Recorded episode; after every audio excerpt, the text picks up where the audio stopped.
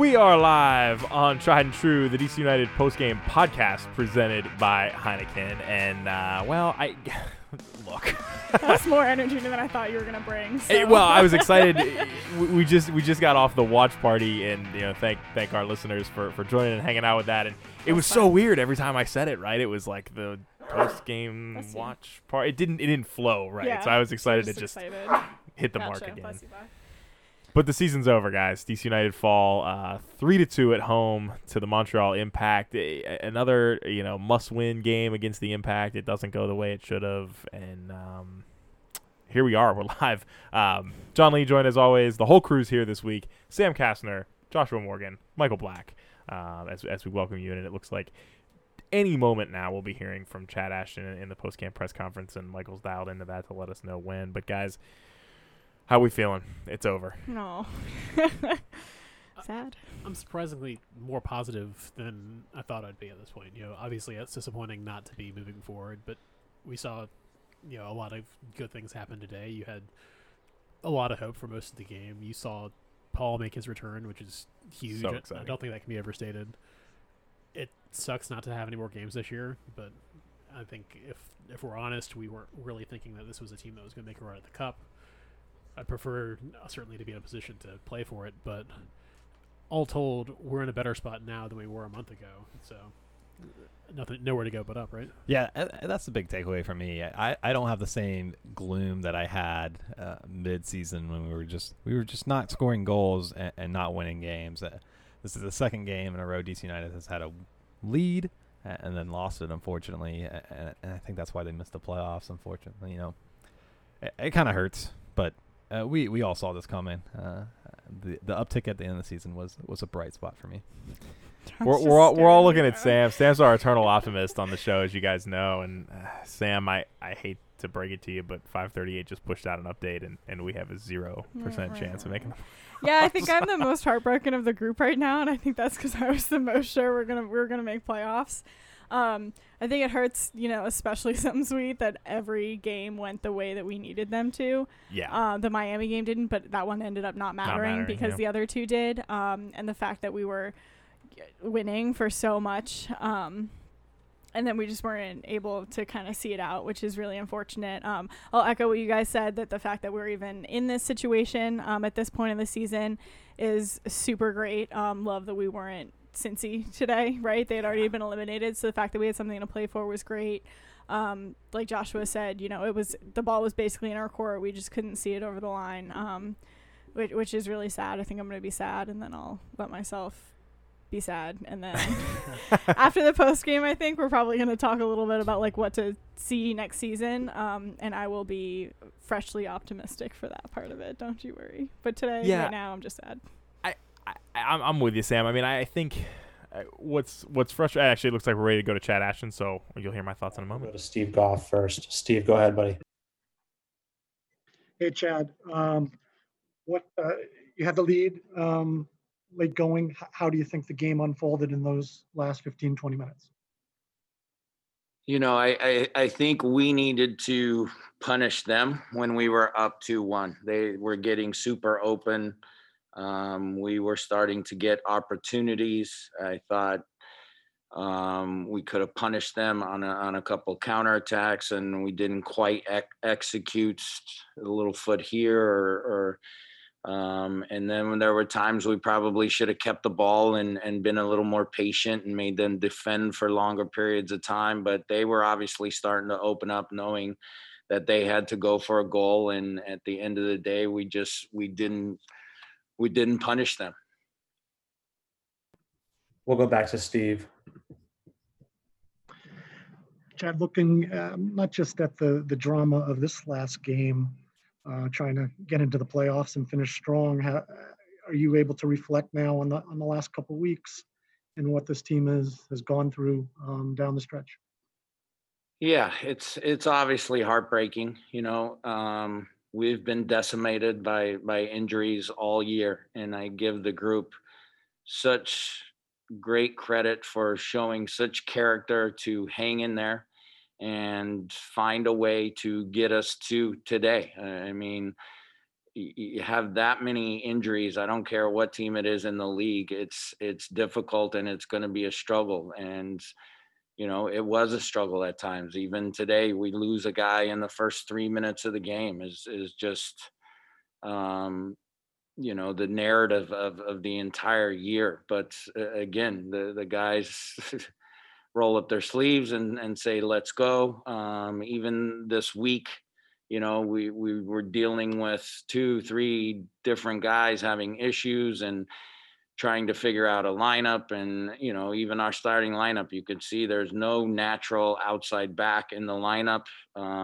It's tough. It's tough to go into games with guys playing out of position, but nobody ever complained one time. They continued to work, continued to do everything they could to try and get a result. And unfortunately, we just came up a little short. You know, I think on a normal night, you would have been making real defensive subs and trying to lock it up. And we just didn't have a lot of personnel to go that way. The way we needed to protect the lead was to score the goal. But the group is going to be fine moving forward. You know, it shows great character. It's the building blocks of a foundation that creates culture. And these guys are still in the process of creating that culture. But I believe the group took a lot of steps towards creating that.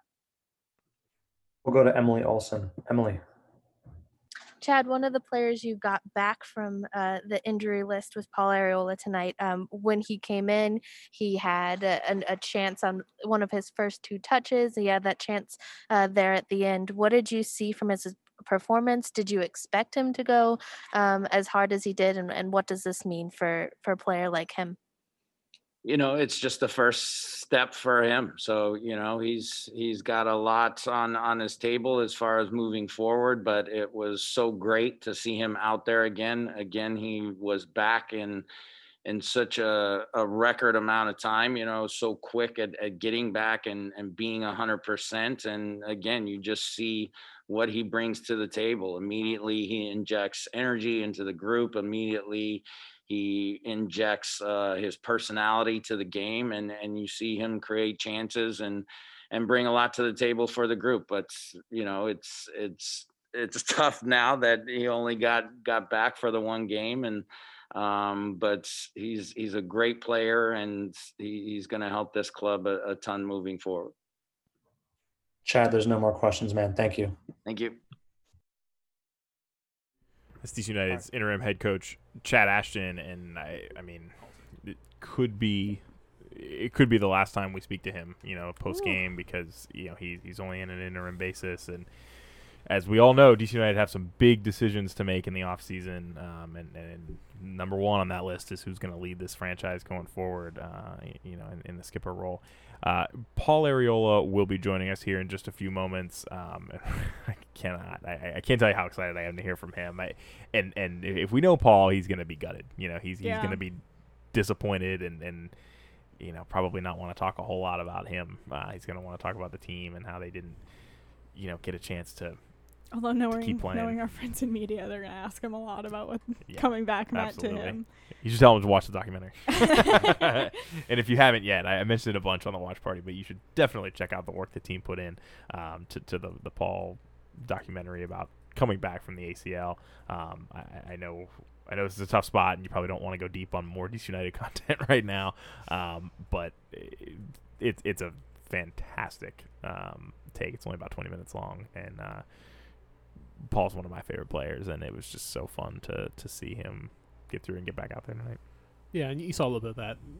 They did a quick post-game interview with him on the field afterwards, and, you know, I think you saw exactly the attitude that you'd expect from a competitor like Paul to say, hey, you know, it's great to get back out there, but our goal here was to win, and we didn't do it. We didn't do what we needed to do to make the playoffs, so anything else aside, it's not a good result.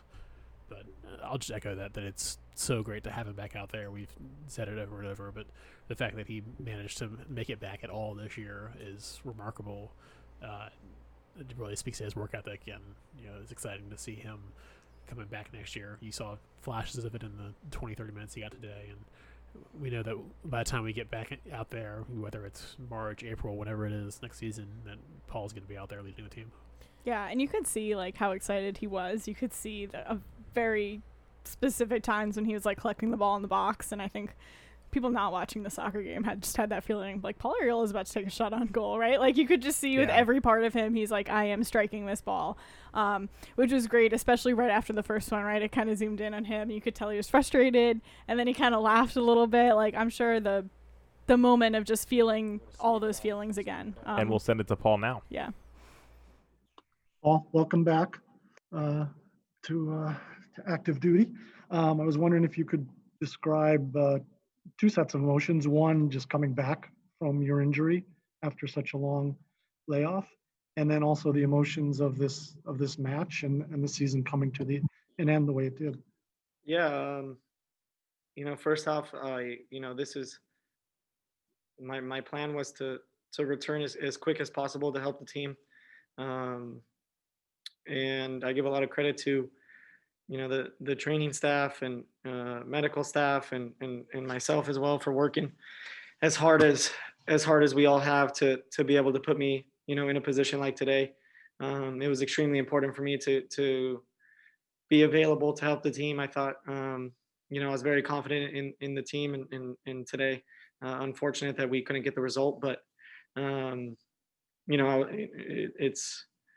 it's mixed feelings, obviously it's great to be back, but at the same time, it probably hurts, even harder than usual, just because I work so hard and you kind of hold on to that hope of, making the playoffs. And so for us not to be able to do that is obviously disappointing.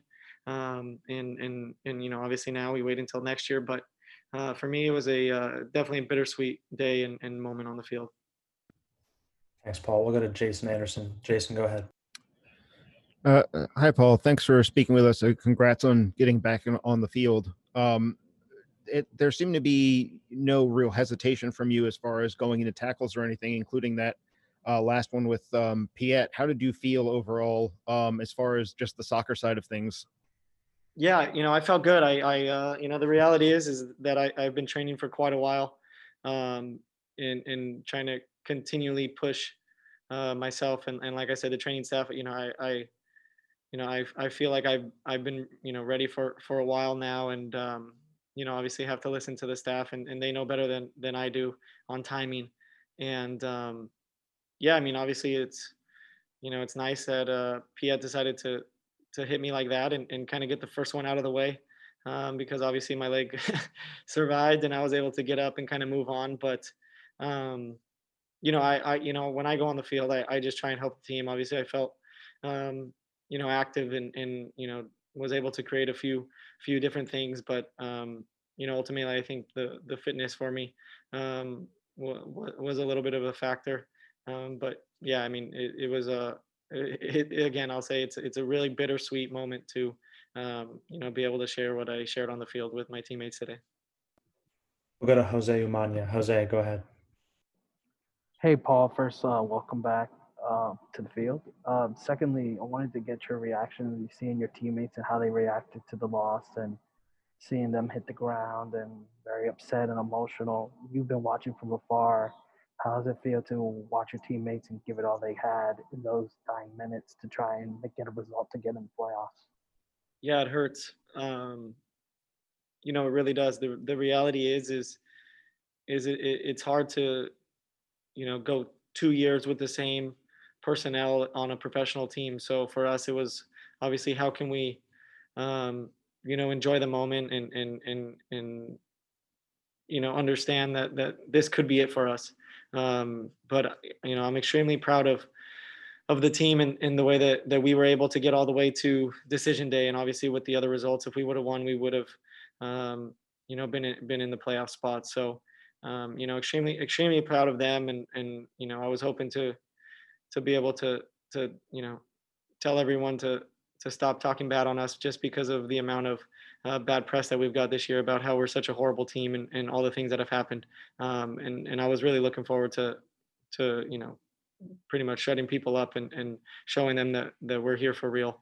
But you know, that's the way it is. You know, we had a good game and you know, obviously the tie in the end 2-2 kind of forces us to really go after it. But again, I'm super proud of every single guy in the locker room. And a month ago, we were definitely not in the position that you know, we had ourselves in at the start of today. So definitely proud of every single one. We'll go to Steve Goff. Steve. I'll take us through that moment around the 80th minute when I think Reyna pushed it out wide to you on the left, top of the box, and you curled it. It was close. What was going through your mind as that play unfolded and as the ball travels towards the target? Yeah, I think, you know, right away I kind of knew that I leaned back a little bit. You know, just thinking it over, I probably could have just passed it to the far corner, but you know, in the moment it's difficult to stay on top of it, yet still get some power. And I think you know, it was a bummer. I think, you know, that one and the one in the very beginning where it gets blocked, you know, those are chances that I think in the future I definitely are able to put away, that I put away in the past.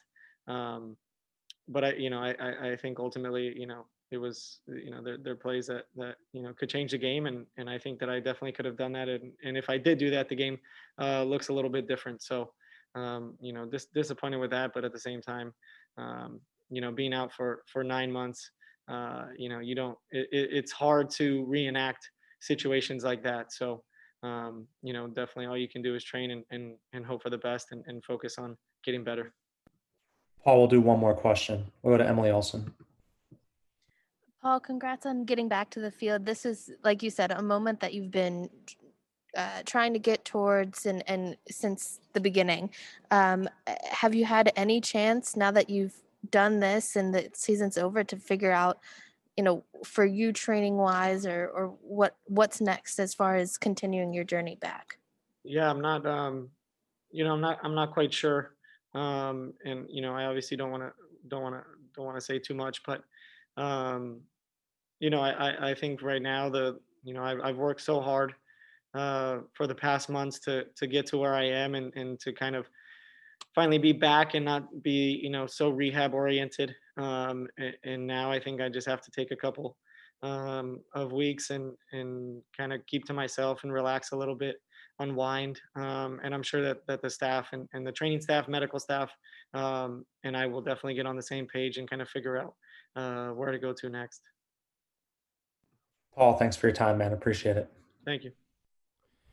Well, that's DC United's Paul Arriola joining us post-game for the first time this season after he made a return tonight that, I mean, he looked good, but I'll tell you, he didn't mince words there in the post-game press conference. He wanted to win this game, and we, you know, we talked about it when he re-signed a contract earlier this year, but this dude bleeds black and red, and he was not happy about some of the press that this team was getting this year. And I don't know if that was just on the field stuff or if that was some of the broader stuff, but I guess when you're a player that's out and they can't be part of the team and be at practice every day, they probably consume a lot of content. And well, Paul had a pulse on how the media felt about the team. Oh, yeah, and we even talked about, right, when he re-signed how we were a little bit shocked. I think we were definitely more on the positive side of things for DC United, but it was still a little shocking, right? You have this men's national team player who is sticking around with DC United, who is at the bottom of the table, and it looked pretty doom and gloom for the team at the time. And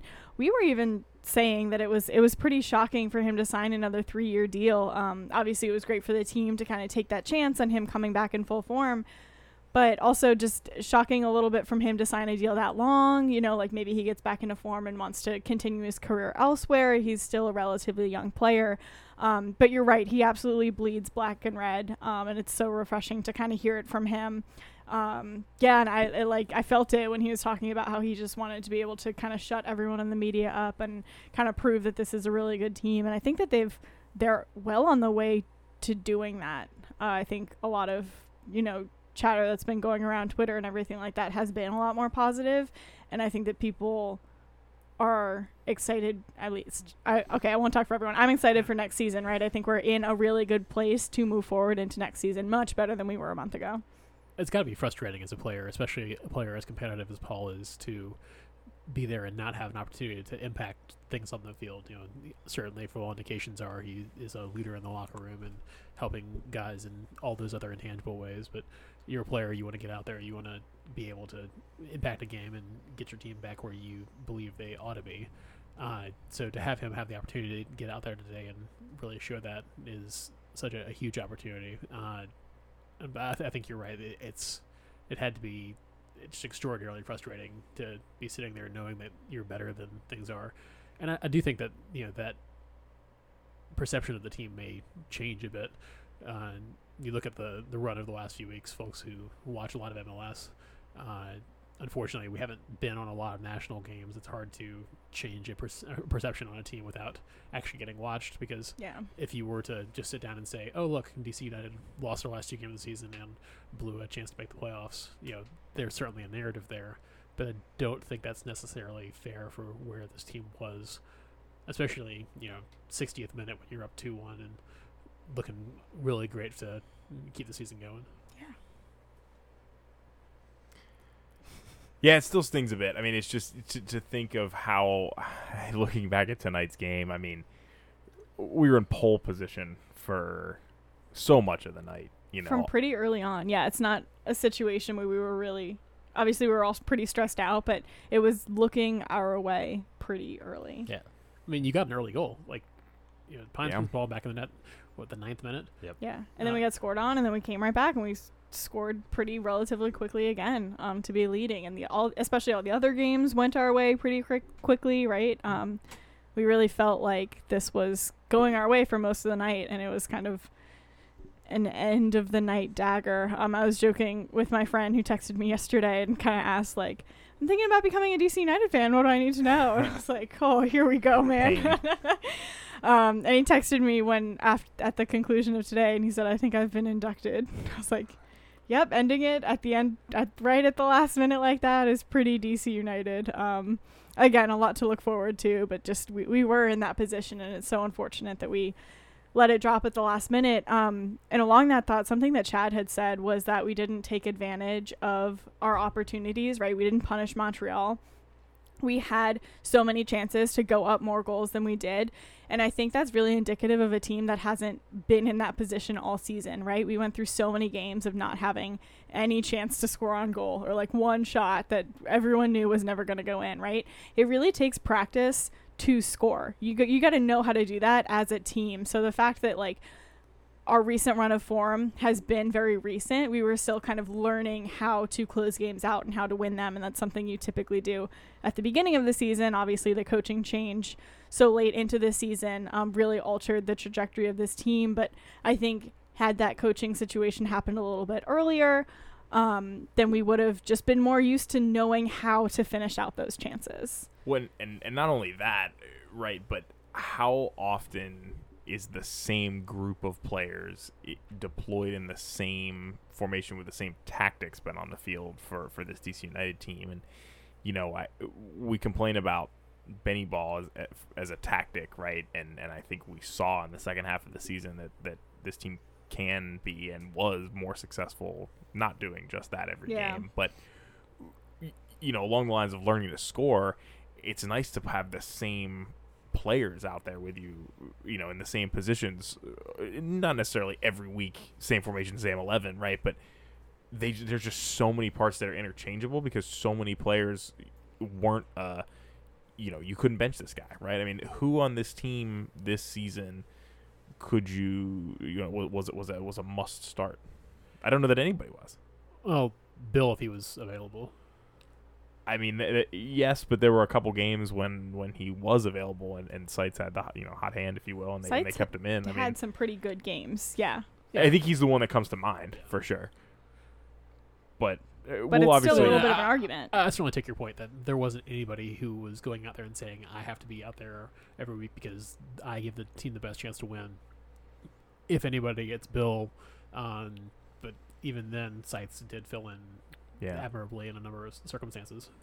I think, you know, we're going to spend, you know, an entire episode, you know, kind of looking back on this season and talking about rosters. So I don't want to go, you know, super deep on that tonight. But the one thing I was going to say at the beginning of the show before that, it's normally Sam getting cut off by the press conferences. This is like one of the first times I got cut off.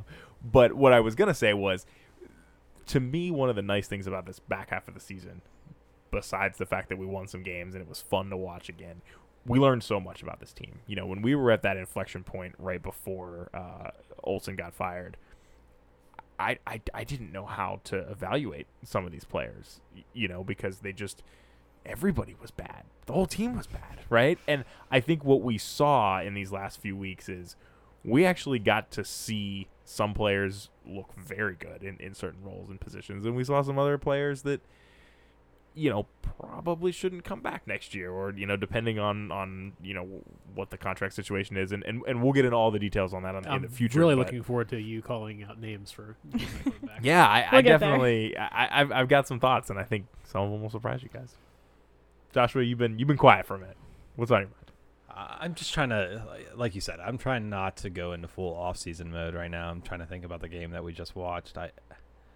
I thought DC United looked pretty good, and for a while there, I was very optimistic about their chances of making the playoffs. I came into this game expecting not that. I expected DC United to not make it. They're looking at their entire season, they haven't played well. And tonight, they got 2 set-piece goals in the first half. Really good. I mean, no one can mark Donovan Pines from across. So that's going in, and then he knows it now too, right? With the celebration, he was so confident. Yeah, he knew. And then we let one back, but then another set piece. Kamara gets his head on this one, and it goes in. I don't know. It kind of leaves me feeling empty because we didn't see that run of play goal tonight, and frankly, you probably should have. Yeah, I think that's a little harsh. We had a lot of really big run of play moments, and this is going back to like we just got a little bit too excited. And I don't know, I was talking in the when we were live during the game about how like we had a lot of composure in the build up, and we had a lot of you know, even at the very end we were very calm. We were still making those passes. We didn't have people from shooting from 80 yards out, right? Like we were still building up and putting in those crosses, and everyone was setting their teammates up for success, but we just didn't have that like know-how to really like finish that opportunity, right? And that's again a lot of things that you see at the beginning part of the season. You figure that out in preseason, and then games into the season you figure out what that buildup is going to be, and then that next step is really finishing those games off.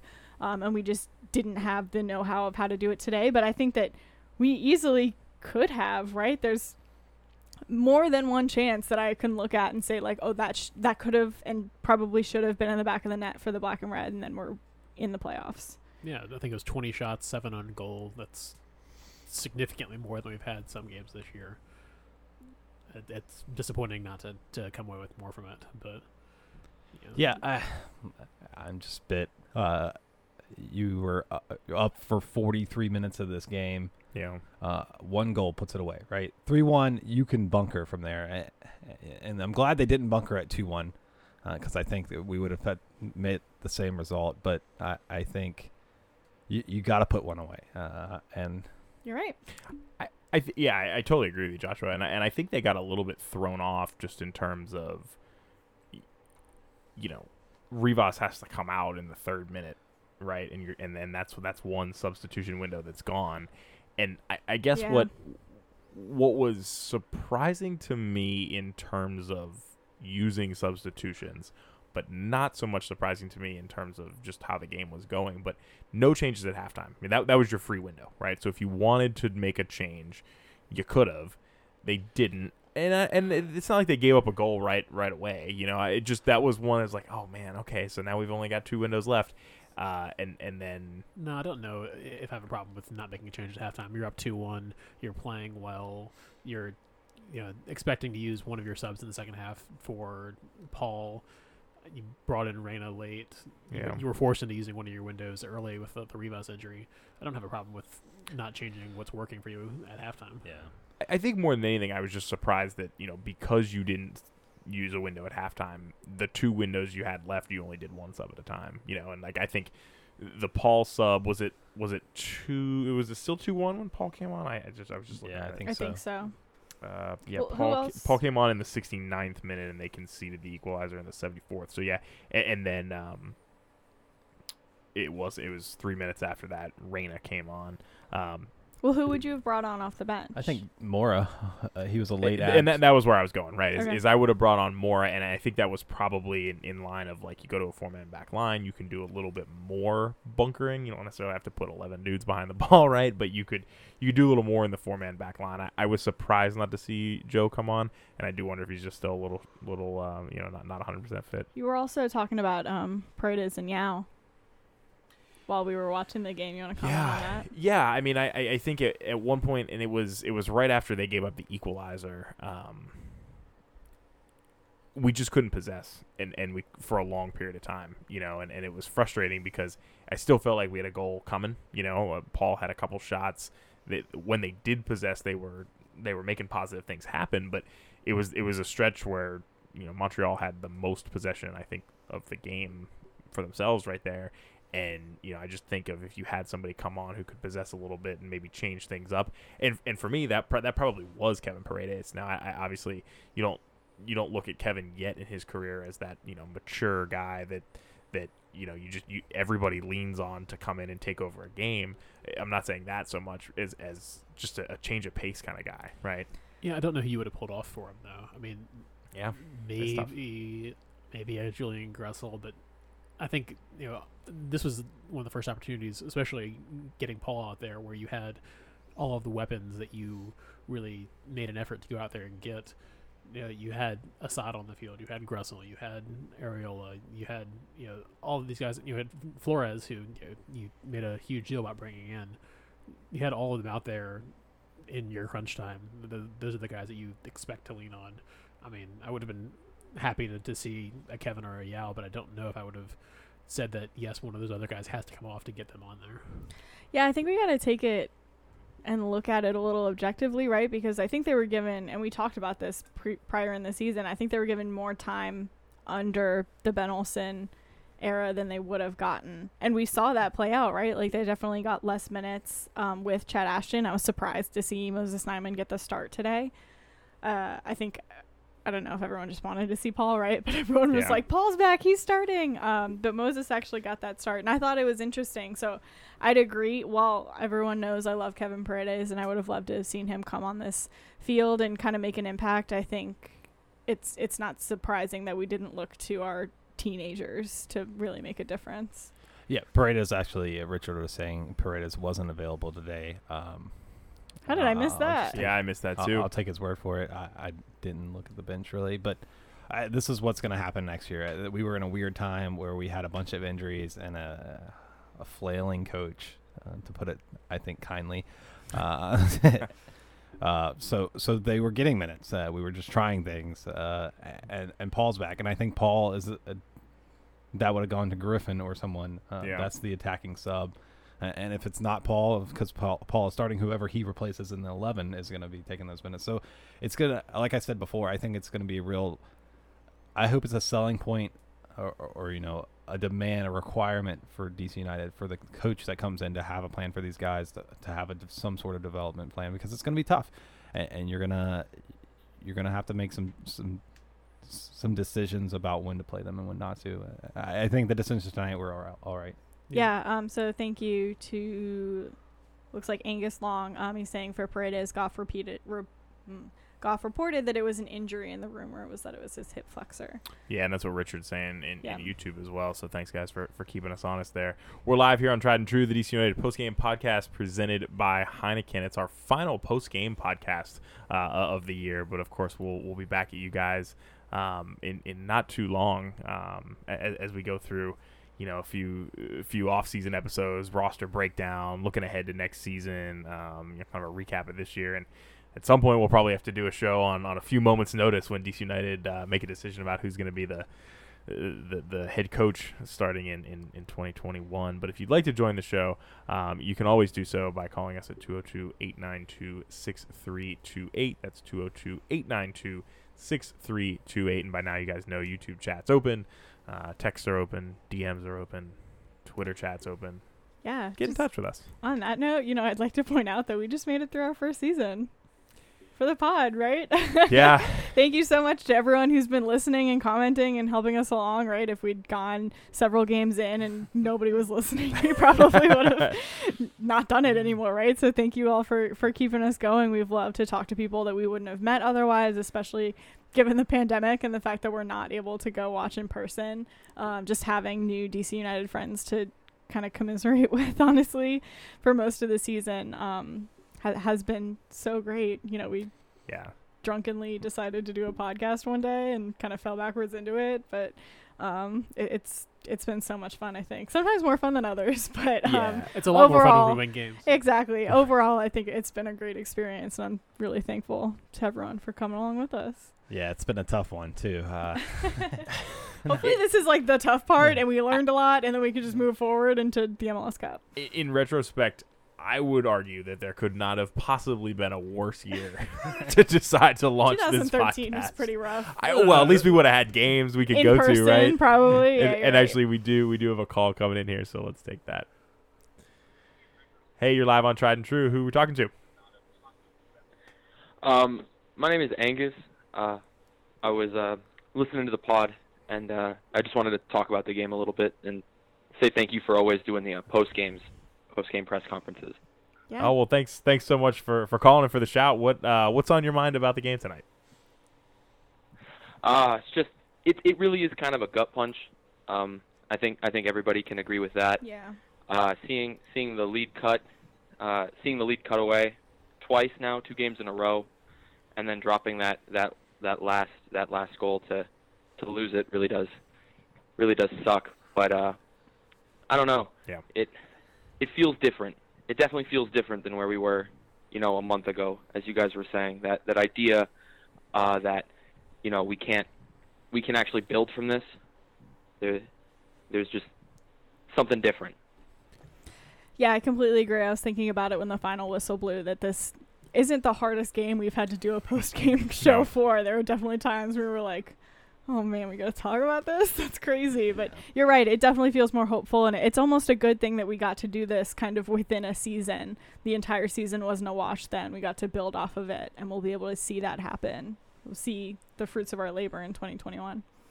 So, Angus, what do you want to see the team do moving forward to try to improve going into next year? Well, for starters, I'd like to see how Felipe plays coming back from his ACL. It's very clear that he, behind the scenes, has been a real uniting force for the players and somebody who's been trying to keep the spirits up in the locker room. So I'd like to see how that translates when he gets fully fit. I'd also like to see what I don't know, Chris can do when he comes back, because that concussion was just really poorly timed. Yeah, it sure was. And I think that seeing him coming off the wing would be really interesting.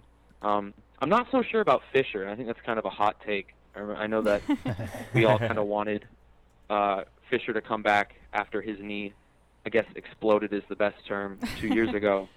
And with Chris kind of stepping into his role, it's going to be really interesting to see how that, I guess, battle plays out throughout the offseason and into the preseason next year. Yeah, Fisher's been a guy who's been kind of up and down. That first half of the 2018 season, had some struggles and then really earned a place in the lineup, then got injured, then came back.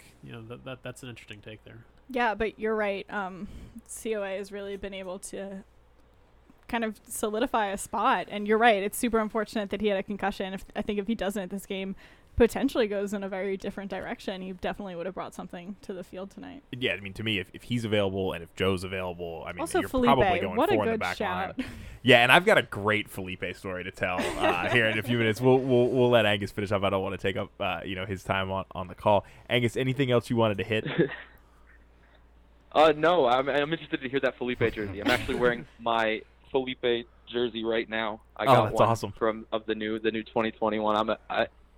I have to admit, when we first traded for him, signed him, however this league works, it was not necessarily my favorite move. Yeah. But seeing the passion that he brings to the field, it's just different. I was at the Red Bull game where he first came back, he first started, and just seeing him hyping up the supporter section when we were going over to take a corner, he kind of just has jumped into the team that I think the fan base kind of had, you know, definitely had some issues with him beforehand.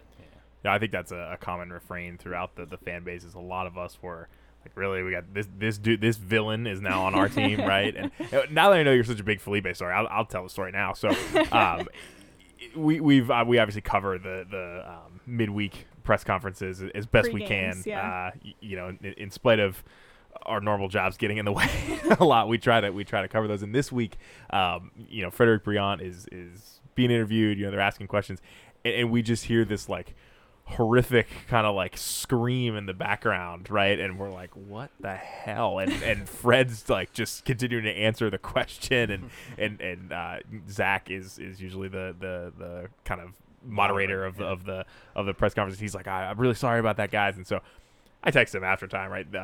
Shout out to Zach Abai and Sam Legg for all the support they've given us this year, you know, on the DC United staff, and was like, all right, guys, this is the content we're really here for as a podcast. What in God's name happened there? Like, right? And apparently Felipe has this running bit where every day he's in the facility, he finds Sam Legg and scares him when he's right in the middle of just like focus on whatever Sam's working on that day. And it happened to be in the middle of a live press conference this week.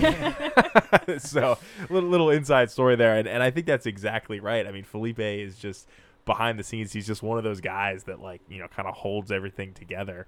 And so we had a little banter on Twitter this week. Felipe was interacting a bit. I said, we got to get him on the show. I want to hear the top 10 moments where he scared Sam, and he was like, sure, I'm in. And he's like, I also have a habit of scaring Claudia Pagan, the sideline reporter, and she was like, oh no. So I think when we talk about off-season episodes, having Felipe on the show is definitely high on the list. You know, you mentioned Briand, and that's another question that is going to go into next season, I think, is what do we do with the center backs? Because you have Pines, who is definitely stepping into a huge role, becoming more of that starter. And you have Birnbaum, who I'm assuming will be back from his injury, hopefully by the time next season kicks off. And you have 35-year-old Frederick Briand, who had a fantastic season, he did, mind you, and played fantastically through injury. But, you know, is that age going to become a liability? Do we keep him as depth? What do we do?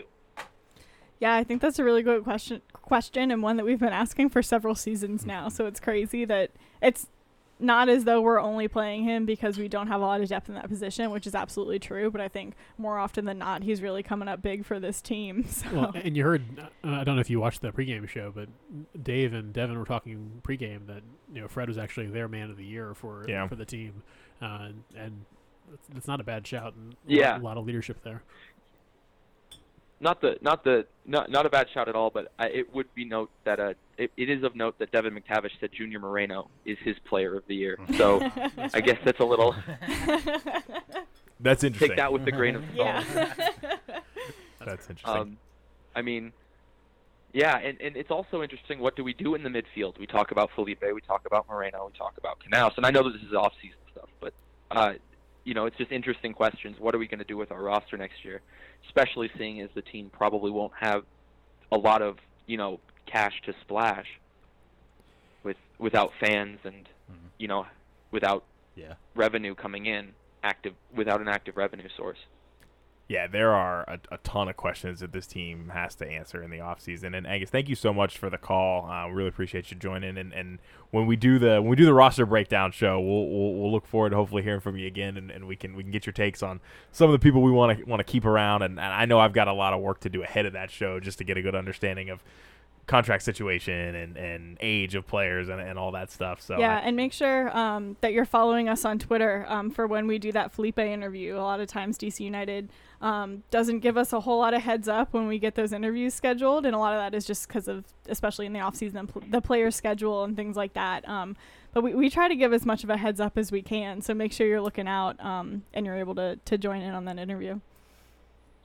Oh yeah, I have notifications on. I'll definitely be looking out. Thanks, guys. Thanks for doing all the post-game press conferences. Like, that accessibility in and of itself is something that I don't think the team has really had, other than maybe Goff reporting on it. So being able to listen in has been a great little treat this season. Thanks, guys. Awesome. Hey, thanks so much, Angus. We'd love to hear that. I mean, that was definitely one of the things that I think drove us to do the show, right? Yeah. Was we recognized we were there. Yeah. Yeah. Right. And we were there, and it was like, hey, I want to hear what these guys say after the game, and you get a few quotes that come through in different articles and things like that. But no, we're really glad to hear that our listeners have enjoyed that. And you know, one of the things we talked a bit about on the watch party earlier, which we did for today's game, we were really close to locking down the ability to actually do highlights with the Dave and Devin call and you know, kind of do video highlights. And that's something that I really think we're going to have next year. We got it. We were really close. And we'll see. What happened. I'll just be really transparent. I mean, we were close to locking down a deal, and then MLS's back happened, and there was uncertainty about the rest of the season. And so it just kind of fell apart. But I think that would really provide a lot of additional content after the games, in addition to the press conferences. And hey, just being back on site again, yeah. I get chills thinking about it. Yeah, MLS was super willing to kind of work with us to get us those rights. And then obviously a great thanks to DC United for allowing us to air those post-game press conferences, and to really be there and cover the pre-game press conferences, and any press conferences that happen in the off season. We'll definitely probably won't be able to necessarily bring them to you live, but we'll definitely be tweeting out updates. So follow along. I know there have been moments where all of us have missed either the pregame or the postgame for various reasons, and we're following along on Twitter just like you all are. So we'll definitely try to keep bringing that to you. Yeah, and you know, who knows what format we'll be in next year. Hopefully we're back in the stadium and able to do in-person interviews, but you know, looking forward to getting back to it. You know, looking back on tonight and this game, you know, thinking more about it, it's not a bad performance from DC United. It wasn't at all. You're right. There were so many times this year where you come out losing a close game, like a 1-0 or a 2-0, and you never really thought, oh, you know, this is a game that we can win. And I don't know if I've ever had that expectant feeling that, hey, we're going to pull this out those last 10 minutes. A game like the Orlando game a couple years ago, the famous Wade running back and covering it, I had the very strong feeling that we were going to find a way to win that game. Don't know how, just was going to happen. Didn't necessarily have that today, but you still looked at it and said, hey, this is a team that's playing well. They're playing well with each other. You know, it was pretty close to our first choice lineup, except maybe having Steve Birnbaum out there. They put in a good shift, and you know, it's disappointing not to come out with at least a point out of it. You needed 3. That's kind of a factor of the way the rest of the season went. But the fact that you're in that conversation at all really speaks to the way this team has responded over the last month. Yeah, I completely agree, and I want to say that like the impact that Ben Olsen has had on this team throughout the 20 years that he's been a part of the franchise cannot be understated. But I will say that there was a point in the season when you could tell that the players were not enjoying being out there on the field, right? Like, just to be frank, they did not look like they really believed in the vision of what this team had. You could tell they were frustrated. We saw it come out sometimes in the press conferences that they were just wishing to have something else going for them. And just in the shift with Chad Ashton, and then, you know, whether or not he stays or a new coach comes in, you know, we just saw like they were having fun again, right? And they were believing in what they were doing, and they were picking their heads up after being scored on and things like that. So it was, like I said, right, like we've had much harder games that we've had to come on for. And we love doing it again. We love talking to everyone, but there were definitely times when we were like, oof, we got to talk about this now. Like, that was barely enjoyable to watch. Yeah, in the episode where you heard us talking about league formats and values of different tournaments, you can guess how we felt. There were some rough times, yeah, but we did a live show at Across the Pond after we got shellacked like 12-0 by Philly. It was like, oh my god. But today, it's still worth talking about the game, right? I mean, it's always worth it. But today, like we had a lot of those promising moments, and we had a lot of build up, and those goals were really unfortunate. But you know, it's key things that you can look at and fix as a defense, and it's not just, well, the entire team gave up, so what are we gonna do now? Yeah, and one of the things you hit on there was, you know, the shift when you went to Chad Ashton and the team got better and playing and so forth, and I don't think it's completely fair to say that just changing coaches was, you know, a magic shift that made this team significantly better and in a position to make the playoffs. They did finish the season in 13th, which is about where they were when Ben was fired. You know, at that point, Ben had very much tried every different option available to him. Sometimes you have to make a change and just to mix things up and see what else you bring to it. I don't think I have a whole lot of fault with Ben for the way he managed. At that point, it was time to move on, and I think everyone, including Ben, accepted that. The team got better. You know, hopefully Ben has enjoyed the last half of the season, and I think we'll talk more about that in our end-of-season wrap-up, but I do want to make sure that we're not looking at it as this was a fix just because Ben left. Yeah. Kind of dabbling in both, which is what I want to do. So this is, we've talked about it a couple times, this is the second game in a row where we had a lead and then we lost. And the team has been playing good. I want to acknowledge all that because I'm about to rip us apart. The team has been playing better, and I'm very happy with the form. But when the games are in your hand, and DC United had won these two games, they would be well into the playoffs. If we had won either of these games, we'd be in the playoffs today. Yeah, I mean, I'm actually just looking right now to see. We finished on 21. We've been on 27 if we won them both. Yeah. We're talking about... Oh, it wouldn't. Same scenario. I was looking to see if we would have got a home game at least in the playing game. We wouldn't have had a worry today. We would have had 24 points going into the day if we had won last week, which is what 10th place is at right now.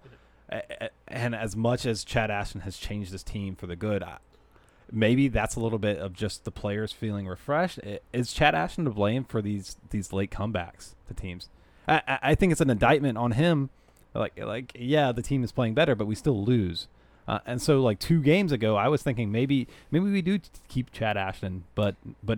Chad Ashton also came into a system that was pretty broken, right? And he was able to flip it around. But he was part of that system. You're right. You're absolutely right. But at the end of the day, it wasn't his call. So he had to come in and flip things halfway through this season, or not more than halfway through the season, well more. You have to remember that when he initially came in, we were still playing, like, the Saturday, Wednesday, Sunday, Wednesday, Saturday. That's not time to implement a new system, right? You are just barely hanging on at that point. So he didn't really get a time to revolutionize this team in the way that he might be able to if he is hired and has time with this team in the offseason. That's one of the things about it, though, is that I don't think that he was coming in saying, we should have been playing this 3 at the back the entire time I've been here for the last 12 years.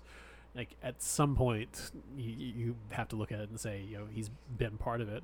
Well, you don't know what he's saying in interviews. Yeah. He's not saying that publicly because, he's not going to... No, for sure. For the last 10 years, he's not going to come out and, like, publicly trash Ben Olsen and talk about how he was... You don't have to trash him, but I think if you want the job, you have to distinguish yourself from the past. But that's not necessarily to the media. He didn't do that, though. Well, that's not necessarily to the media when you're sitting in last place. There is no way that you stay as the top assistant coach to a guy for 12 years if you guys aren't at least... fairly well aligned on what the team. You're right, but that doesn't mean you don't have your own opinions. Sure. So I think one of the things I just took a step back to think about. I mean, Joshua, you're so good on this show about like being critical of the team, which is something that I'm not as capable of until I'm like really emotionally either detached or I'm just like super upset because something went terrible. Super drunk. Or that. Thanks, John. Right. And all the above. And it's obviously not fun when we're in a really dark place, but I think the team is in a good position, now. And remember, it's a really insightful question, right? Here's what I would argue though, and this is where my head went immediately, which is, I think, different from you guys. What I might have actually done today, up 2-1, is I might have rolled out betting ball. Yeah. And I would have said, I would have said, F it. This team knows how to play betting ball. It might be ugly. Not successfully this season, though. Well, they never had the lead. And they had the lead today. We also didn't tie every game, though. We lost every game.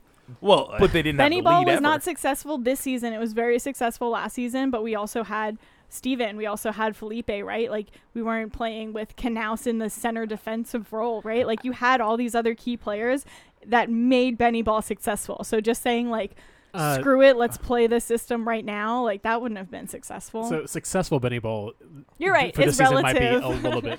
I do think that there was a change in the mentality as far as Ben very much did not want to give up goals. Ben was very much of a, well, we'll defend first, and then if we get a goal, hopefully that's enough. Two, then we should be golden because we're not going to give up a lot of goals. And the team in the last month or so has shifted under Ashton to saying, hey, let's go forward, let's try to score. You know, if they beat us coming the other way, and a lot of times they didn't, then you know we'll deal with it when it happens. But we're going to go forward. We're going to try to score goals.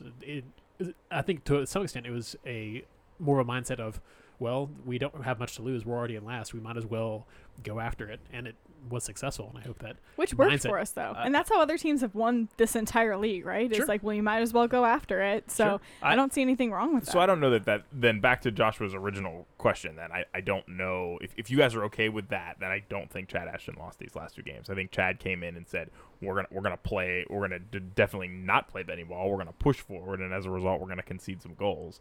And I think the point I'm trying to make is you can't play Benny Ball for the whole 90 minutes, as you said, Sam, right? We wouldn't have been in position to win this game. But you played Ashton Ball for the first half. You got a lead, and you probably could have rolled out Benny Ball, and you might not have lost the game. And I obviously we needed to win. Yeah. So it's an interesting dynamic. But I guess I couldn't shake after this game. We didn't deserve to lose. We probably did deserve to not make the playoffs. Overall, I think we deserve to win tonight. Overall, you're right. I don't even know if I could say we deserve to win tonight. I think the last 15 minutes is when it all came undone. And like we have said, we've had, back to Joshua's separately, we had other chances and we had times to put this game away, right? So sure, but that doesn't mean that we didn't deserve to get the 3 points. We had all 3 points. And Chad Ashton, look, I'm not trying to bury this guy, but he made three subs. Did he sub on a defensive player? I don't think so. No, but what defensive players does he have right now? They're all injured. He's got Joseph Mora, who's probably one of the best left backs in the league. He has O'Neal. We don't know how he's doing right now, though. He was a last-minute ad. We don't know if he really could have come in. Well, hold on. We do know he could have came on. If he's on the game day roster, you're right. But there's a different feel. Like, we don't know what the behind-the-scenes are. My hot take for the game, I wouldn't have put Paul Arriola on the field. I don't think he was the right sub for the moment. I know it's feel good. I actually agree with you. It's feel good. It's everything, but I don't know what he added to the game that we didn't already have. So I would argue also that Chad Ashton has not had the say in who our transfers are or how we work these players or who we bring up. Sam, now you're investing years into a coach. I'm just saying you can't. Who's part of a 10-year failure. I'm just saying that, like, these last couple games show you a little bit of what he can do, right? But like the conversations that he's having in his interviews are very different from what we're seeing on the field, right? He could have completely different tactics, and he says, if you get me this type of player and this type of player, I'm going to revolutionize the way this team plays, and I couldn't do that now because I don't have those type of key players. So but go ahead, Mike. I hesitate to call it a 10-year failure. You did win an Open Cup in there. You were first in the conference in another year. Josh was going to leave. He's going to walk out of the studio. Calling it a 10-year failure is perhaps a bit too far for me. I do think that, we have the benefit of hindsight saying, hey, if you just hold on to that lead, you're fine. And I do think there's something very valid to saying, hey, maybe you don't bring Paul on. Maybe you shift and play it more defensively. You're right. And you finish it off. That's fine. I do think that you got dealt a really rough hand with Rivas having to go off in the first 3 minutes. Absolutely. Having to burn one of your windows. There's only so many opportunities. Kamara scored, though. There's only so many opportunities that coach has to impact the game. You can change the information. Yeah. You can bring players on. You can give instructions. But at the end of the day, this is not a football game where you're calling plays and putting people in exactly the position you want them to be in. You have a limited opportunities, and if you say that one of our big things is getting Paul back out there, because Paul had a couple opportunities where if he had cracked it just a little bit better, it's possibly finding a goal or two. That's what I'm saying. And putting this away. I don't think that, again, we can look back on it and say that Paul did not win the game for us, didn't put it away, didn't do whatever. Maybe you should have gone more defensive. I don't have a problem though with bringing him on. I think if this game were to happen mid-season, we'd be less critical about what the result was. Yeah, but it happened after a season where we played 23 games and we only won 5. So that, if you want to take it out of the context, What's your point? I don't think that works. It's been a bad season. Yes. You can't just say, oh, just because there was heightened pressures. The whole season has been bad. That's why it's in this sort of situation. No, but I'm just saying, right, I think we all acknowledge that this team did not deserve to be in the playoffs. So you can't be arguing that, like, you can't say we shouldn't have been in the playoffs and then also say that this was a bad game because it's the game that didn't put us in the playoffs. I think you should win every game. I don't think so. I think you should win every game. I think that's unfair. Today was a bad game. You can say that. It was not a bad game. It was a good game. It was a really unfortunate loss. It was not a bad game. It was a bad result. Yeah, it was a bad result, but also I don't think the four of us aren't on the same page in terms of how we should have handled that second half. Yeah, I think you should win every single game you're leading in the 70th minute. Absolutely. Totally fair. I would take... We're having some technical difficulties. Someone is trying to call in, and I can't seem to pick it up here. It might be Angus. He's mad at you guys for saying that it was not a failure. He put in the chat 38% win percentage and multiple last place season. I never said that this season was a success. That's not what I'm saying. In defense of Chad Ashton, I'm also not necessarily defending Chad Ashton. I'm saying that if he gets hired next season, we all need to give him a chance and almost like ignore these games. Here we go. We finally have the call coming in. So, somebody's gonna help take us off this ledge. You're on Tried and True. Who are we talking to? My name's Richard. Hey, Richard. Hey, first I wanted to call in and say thank you for all of the shows this year. It actually made this season so much better to listen to you guys talk about the games, and I really appreciate all the time and energy you guys put into this show. So wanted to thank you for that. Thank you. Well, thank you. Love to hear it. When your discussion right now about Chad Ashton and did he lose these last two games, I wanted to put in that I think part of it was that he was having to scramble with roster because of just how shallow the bench was and all for this whole season. That Paredes as a left back, left wing last week. This week, Canales as a center back, which the first game in Atlanta it worked, but after that wasn't really. Yeah. He's not as aware. Back there. Absolutely. That first goal they gave up, he was ball watching and let a guy come through. So I think part of it was that this roster had gone as far as it could and that any coach was going to have trouble sustaining any kind of success with it just because there's so many pieces that don't really complement each other. And so they were always having to kind of mix and match. That's a really good point. I feel like that's a really good middle ground you just brought us back to, and I agree with what you just said. And I think Chad made that point a little bit in the post-game press conference, was talking about, the number of injuries this team has dealt with, and, it has been a challenge. You saw that tonight with, as we said, limiting the opportunities he had to make subs. They definitely had an uphill battle to do this year, and I think that's one of the reasons I'm very positive coming out of this game. I'm having trouble hearing you guys, so I'm going to go, but I just wanted to, again, thank you very much for it. I look forward to listening to you guys next year and hopefully seeing you guys at some live events when fans can come back. So thanks. Yeah, thanks so much, Richard, for the call. We really appreciate it. Sorry we're having a little technical issues there. So one, just to address that, we can't wait to meet so many of you guys in person. It's coming. I promise it's coming. And I know we have a lot of people who are not from DC, right? They're from other markets, and we'll be able to travel again. Exactly. This is a group that travels to away games pretty frequently. I travel for work pretty frequently, right? Like, we're super excited to meet you all when it's safe. I miss away days so much. Right. Brian has already commented, see you guys in Atlanta. Yeah. Yes. I just want to put a point on the point I was trying to make. Anyways, all I was saying was, I think overall to your question, no, I don't think Ashton's to blame for these two losses. However, I do think I would have personally handled it differently today, and I think I would have I would have leaned into that Benny Ball grit that this team has inside. You got that 2-1 lead. I would have brought on Mora, or even if Mora couldn't go for 45, you could have brought on Fish. You probably bring him on for Nyman, who was the first sub to come out. Yeah. You go to a 4-man back line. You bounce Canales out to right back, which is probably still not where we want to see him, but better than center mid, and you can at least be a little bit more defensive and play Benny Ball. Does that win and get us in the playoffs? I don't know. It didn't happen, right? But I think I'm with you. If we had been up 3-1, I think that, again, with your limits and And Ashton might have done it too, right? Because he said we just needed to punish him. And let's be real, like moving forward, we're not expecting to have five subs again.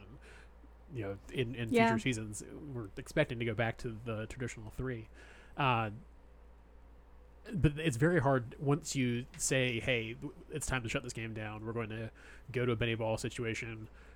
God forbid you give up another goal there. Then you have to change back out of that into going forward. Yeah. I think the major takeaway from that is that you really needed that third goal to try to really create the separation and make it a very obvious decision point instead of saying, hey, you know, it's 2-1. Do we shut it down now? Do we wait? You know, we talked a little bit about it on the watch party was, you know, at what point do you say, all right, time to pack up. Let's get out of here with this result. I don't think any of us thought that getting out with 2-1 was going to be enough. Oh, I completely agree. I'm really glad you said that. Yeah, because if we do get into Benny Ball, which, by the way, is like what lost this team, right? So by switching halfway through and telling the team to suddenly adapt back into that, I don't think they would have liked Benny that. Benny Ball made the playoffs a lot. Okay, we're talking about this season, though. No. This season, this team. 10 years of failure and I know, right? What are you doing? This team hated Benny Ball this season. But we all saw it. We all just agreed that we saw that. But this team's also smart enough to know that Benny Ball can be effective, and we never led this year, which is why it doesn't matter because to Black's point, just being up one goal, if they then get a sneaker in there and then we're 2-2, this team doesn't know how to come back and then win that game again. Why can't you make another change? Well, what? Okay, obviously it depends on when that sub comes in. Yeah, it obviously depends on when that sub comes in. I think Paul was always coming on, so it would have been the Reyna sub. He was. And to your point, in the 70th minute, when you brought Paul on, or it was a little bit earlier than that, it was in the mid-60s, you could have done that. But I'm still focusing on your point of, well, why don't we switch to Benny Ball at halftime? You know, this team hated that. If you got into the 75th minute, then I don't care what they like. I want to win. That's how we lost all these games, though. They did not like playing that style. We pay you money. You play how we tell you. Get out there. I don't care what you like. Oh, gosh. All right, so separately. John has not run a single paycheck to the players. Come on. Notably, yeah. Separately, getting back to, I guess, kind of Joshua's original question and just talking about Chad Ashton, I wouldn't argue that his reign has been a success or a failure. I think he was able to turn around. I think what Richard said was absolutely right, is that any coach in the entire world would have had a difficult, what was it, like a handful, 10 games that he had to come in and flip us around from winning, what, 2 for the entire season, right? Like every coach is going to struggle with that. So I think the point that I'm trying to make, I'm not throwing my hat in the Chad Ashton ring, right? Like I would love to see who else is in their final list of coaching contenders. And I'm excited to learn more about that and then be really excited about this in the months to come. I'm just saying that if Chad Ashton is hired, you, like I said, just kind of have to ignore these games and like give him a fresh start, because that's when he's in charge. That's when he's running a preseason. That's when he's having a say in the transfers. He was doing all that before. He wasn't. He was. But no, he wasn't. He wasn't the main guy. I'll give you that. No, you can tell it wasn't his call because of the flip that he's made since Ben has left. He didn't just like he continue. Had a mandate to flip it because it didn't go well. But he did, and he could, and we saw the results. Right? Anybody could. Ben don't do what the last guy did. Ben couldn't. He didn't, right? And that's why he got fired.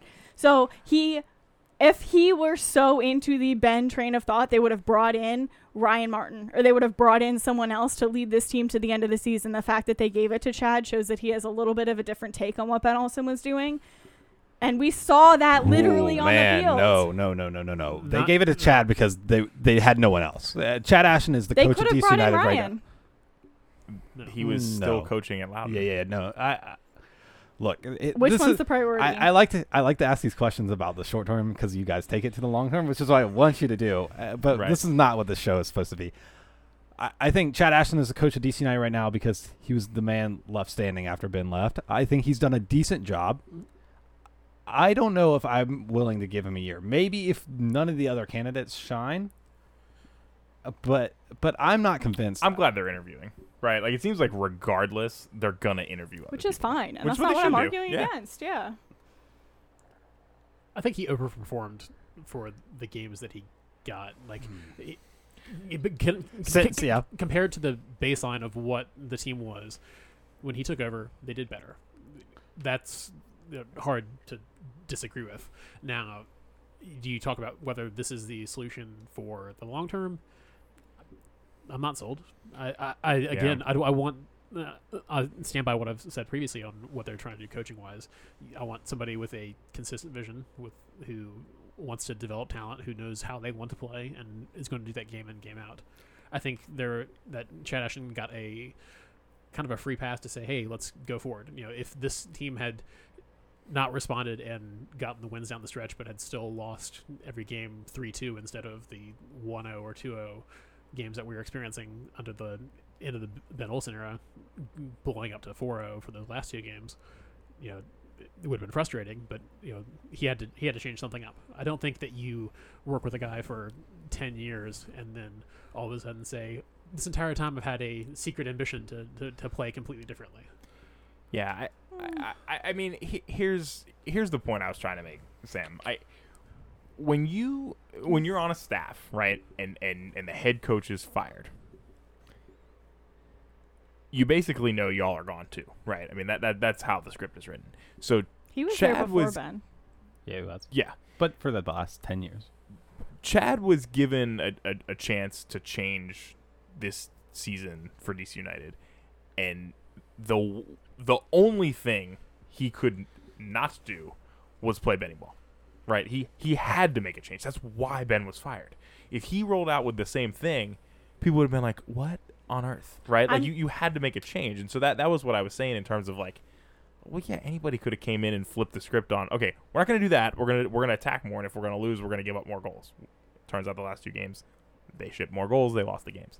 But that's the point I'm trying to make is like, I don't think that Ashton was revolutionary in any way for this team. But I do think that he deserves credit for taking advantage of the opportunity to change how this team plays and get the players behind him, get everybody on the same page, and damn, they almost made the playoffs. So should we do man of the match? Yeah, I mean, we're not getting anywhere yet. We're going to have several opportunities over the far too long off season to talk about these things. Potentially till April, yeah. Yeah, but you know, I think for today, at least we can put a bow on this season and talk about performances today. Who do you got? Oh, I'm going to completely take the cop out. Paul coming back after, you know, I don't care that he didn't score. I don't care that he didn't, you know, make a meaningful impact. I don't care that John and Joshua wouldn't have even put him in the game to begin with. The fact that he got out there, got that moment, and especially, you know, more than taking shots, took contact and popped back up and said, hey, you know, I'm good to go. I'm ready to play. That kind of performance, it's hard for me, especially in a game that we lost and gave up that many goals. It's hard for me to look anywhere else than Paul.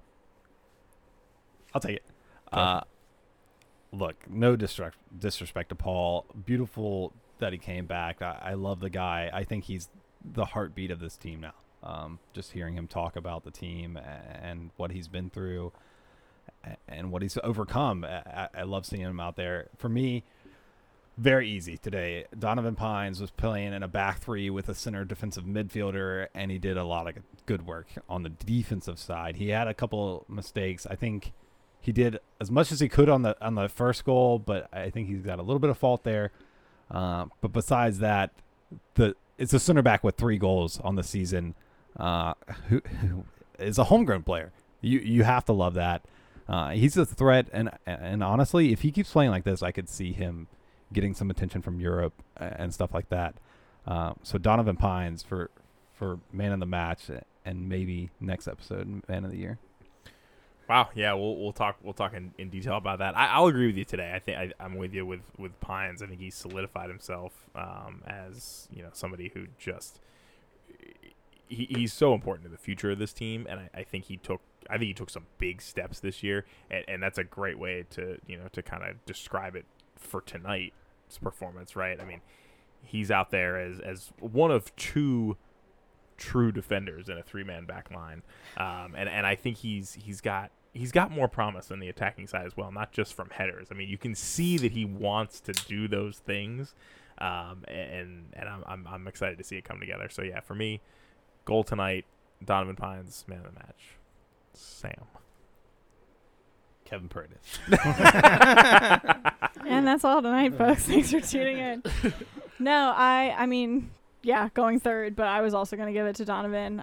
I think the first and third goals he could have done better on, but you can say that about more than one person for having conceded those. And I think the things he also made a goal line clearance, right? And he had that goal and he made a lot of key tackles. I just think he's been playing so well, and you can see, we said it, but even in his goal celebration, right, that he's gaining confidence, and he's really feeling himself playing for DC United right now.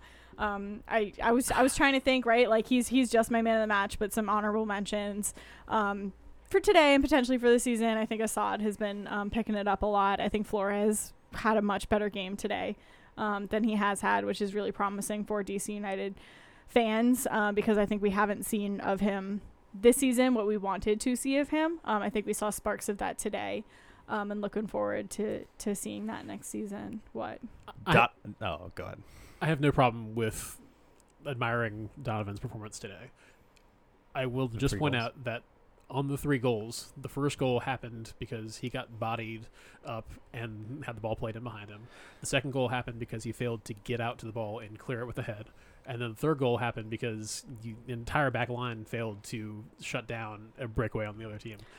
We gave up. You used the cop-out. You picked a man that subbed on and did nothing. Yeah. Yes. Also, I think this is where... did not cost us... I'm not saying that Donovan cost us three goals. No, you literally just did that. You actually just did. I did not say that. I said that Donovan was involved in the defense that conceded the three goals. Okay, so I think... shout, right? Like, this is why we need the highlights. I think that in every single one of those goals, you could have pointed to someone else and probably more people. I did live. Yeah, and say, like, that person also should have done this, and that person should have done this, and that person should have done this. Also, while we're just talking about, I think Bill Hamid also had a really good game. He made a lot of key saves. He came out a couple times. Yeah, I think he did really well. Final thoughts on Donovan Pines. He fills the Perry Kitchen 23 hole in my heart. What a nice progression there. Love to see him rocking that number. I'm about to. That's probably Galaxy. Oh wow, that might be the next jersey purchase for me. The Donovan Pines. Oh, that's a good shout. Perry Kitchen. That's something we'll have to do. We'll have to wrap up. We'll get Felipe on, and then we'll have to run back the jersey pitches from all the players this season that we've had on. Oh, Felipe's jersey pitch will be. Yeah, it's we gotta get. I don't know, man. One of the top. We need to do that from the team store in case we need. Right. And then we all need to go buy our jerseys. One of the top jersey pitches of the season was actually Pippa, who's now gone. Oh. He's just a normal guy. You can still probably buy that jersey. I'm sure they'd sell it to you for like $1,000. We'll have those clips up at some point. Yeah. Yeah. They're all up. You can go listen to them. I'll make a complication. I have a little bit of beef with y'all right now because I was looking at some of our analytics, and Kevin Paredes' interview is our least listened to episode, and it's probably one of the most fun. Oh yeah, with the listeners. I love you guys so much, and again, thank you for carrying us throughout this season. It wouldn't have been news if Sam had a beef with us. No, I continually have beef with you all, Sam, listeners. Are you not personally responsible for the fact that we haven't listened to that episode several times? No, that's so true. Listeners, I'm looking directly at you at the camera. Go listen to this interview. It's everyone so fun. Just left the chat. If you want to know why I love Kevin Paredes so much, like, go listen to that. He's so just fun, and he is going to bring so much to this team. He has such a bright future. Later, when you're like done with your hangover from tonight and being sad, like, please go listen to that episode because it's so good. Yeah. And we'll take a quick moment before we sign off to shout our friends at Across the Pond. They've been a great partner this season, and I think the promo code podcast is still available for 5% off your order, even though Sam and I failed to use it. On Monday when we were there, we watched one of the critical games in the Tried and True group stage in the Premier League. Sam's trying to mute me here, bless you, but I will say, thank you. Not only is Leicester City top of the Premier League and top of the Europa group, they're also top of the Tried and True group. So I just put that out there. It's pretty early in the season. I'm going to record this and play it back when you're crying at the end. You're just lucky that you can't fit VAR inside of Leicester because every single time. It's not just VAR. It's mostly penalties we've been awarded this year. I mean, the stat was insane this morning when we were watching how many penalties we've had. And I told you the second half of the season we're going to get like none. It'll come around. You'll be sad. I'd also like to point out that I believe that tonight was Military Appreciation Night. So it was. Yep. Thanks. And Veterans Day is Wednesday. Yep. So appreciate that from everybody. Obviously, the team usually does like numbers on the back, and they usually do kind of like a camo warm-up shirt. I don't think they did the pride numbers either, right? Because fans aren't really in the stand. Well, they were supposed to do a bunch this year. Well, I think. We didn't play games in June, which is probably why. Yeah, I just, they really cut back. Those things are obviously a little bit more expensive to produce because they're like limited runs. So obviously they didn't do a whole lot of those this season, but that doesn't mean we appreciate our military any less. Any closing thoughts on our final post-game show this season? We'll probably take a couple weeks off, and then we'll come back with some podcasts. Yeah, we'll see. We'll definitely do a semi-regular, some type of schedule in the off-season.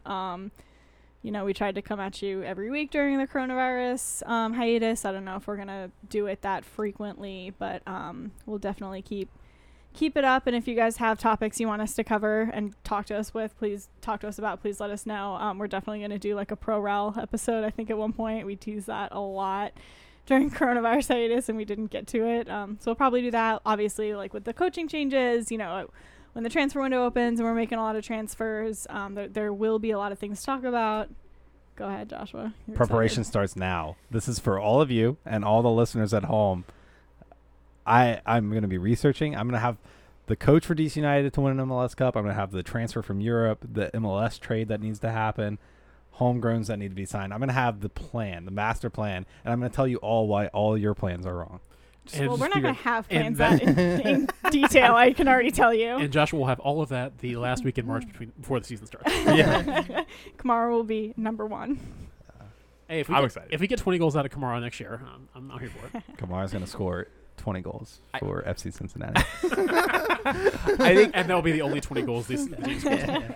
I will tell you that I think if there's any way to wrap up this season, it's just the fact that we're all laughing and smiling right now and excited for next year. Aww. Because, man, if let's just say if we kept on the Olsen train for the rest of the season, we kept playing like that, and we were still sitting on like 8 points, I don't know how excited we'd be right now, but I think all of us believe that this team's got a shot to turn it around next year. And we got to go out to Bowie Wine, though, right?